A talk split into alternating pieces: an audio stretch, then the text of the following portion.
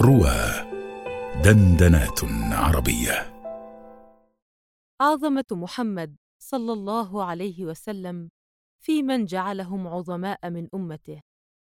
بقلم دكتور حامد حسان.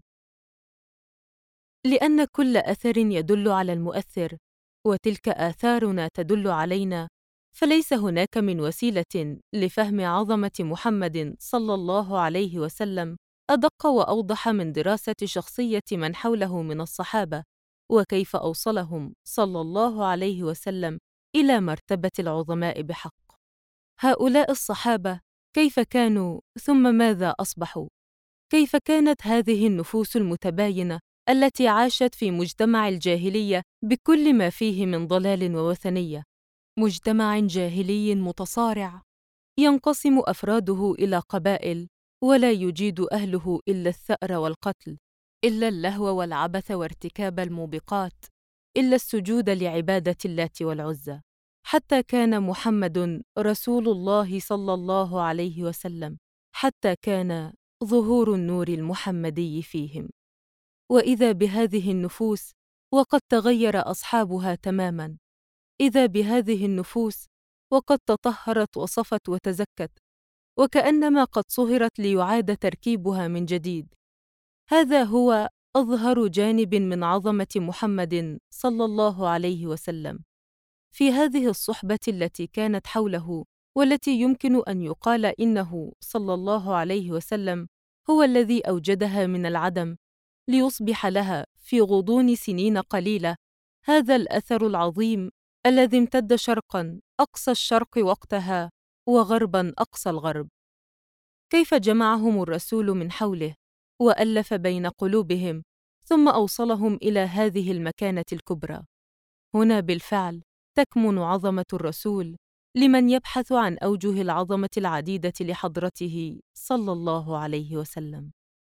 في هؤلاء الرجال الذي جعل منهم عظماء صنعوا التاريخ الإنساني والذي نعيش على آثاره حتى اليوم وما أدق التعبير القرآني وهو يصفهم بعد أن أصبحوا صحابة للرسول فعلا. أعوذ بالله من الشيطان الرجيم. بسم الله الرحمن الرحيم. محمد رسول الله والذين معه. أشداء على الكفار رحماء بينهم. تراهم ركعا سجدا يبتغون فضلا من الله ورضوانا. سيماهم في وجوههم من أثر السجود. ولعلنا إذا ما تذكرنا أسماء هؤلاء الصحابة الأجلاء مجرد تذكر لأسمائهم أدركنا على الفور تأثير ذات النبي صلى الله عليه وسلم في تكوين هذه الشخصيات العظيمة. أبو بكر الصديق الذي لولاه لسقطت الدولة الإسلامية الناشئة أمام فتن المرتدين ومدعي النبوة من ناحية وهجوم الفرس والروم من ناحية أخرى. عمر بن الخطاب الذي أعطى نموذجا فريدا لمعنى أن كل راع مسؤول عن رعيته وقال قولته المشهورة والله لو عثرت دابة بالعراق لسئل عنها عمر لم لم يمهد لها الطريق.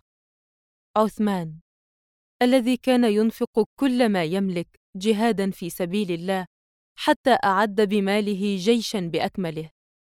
علي بن أبي طالب صاحب المعرفة الإلهية الخاصة الذي استشهد هو وابناه الحسن والحسين وهم جميعا يحاولون أن يجنبوا الأمة الفتنة الكبرى من أن تقضي عليها.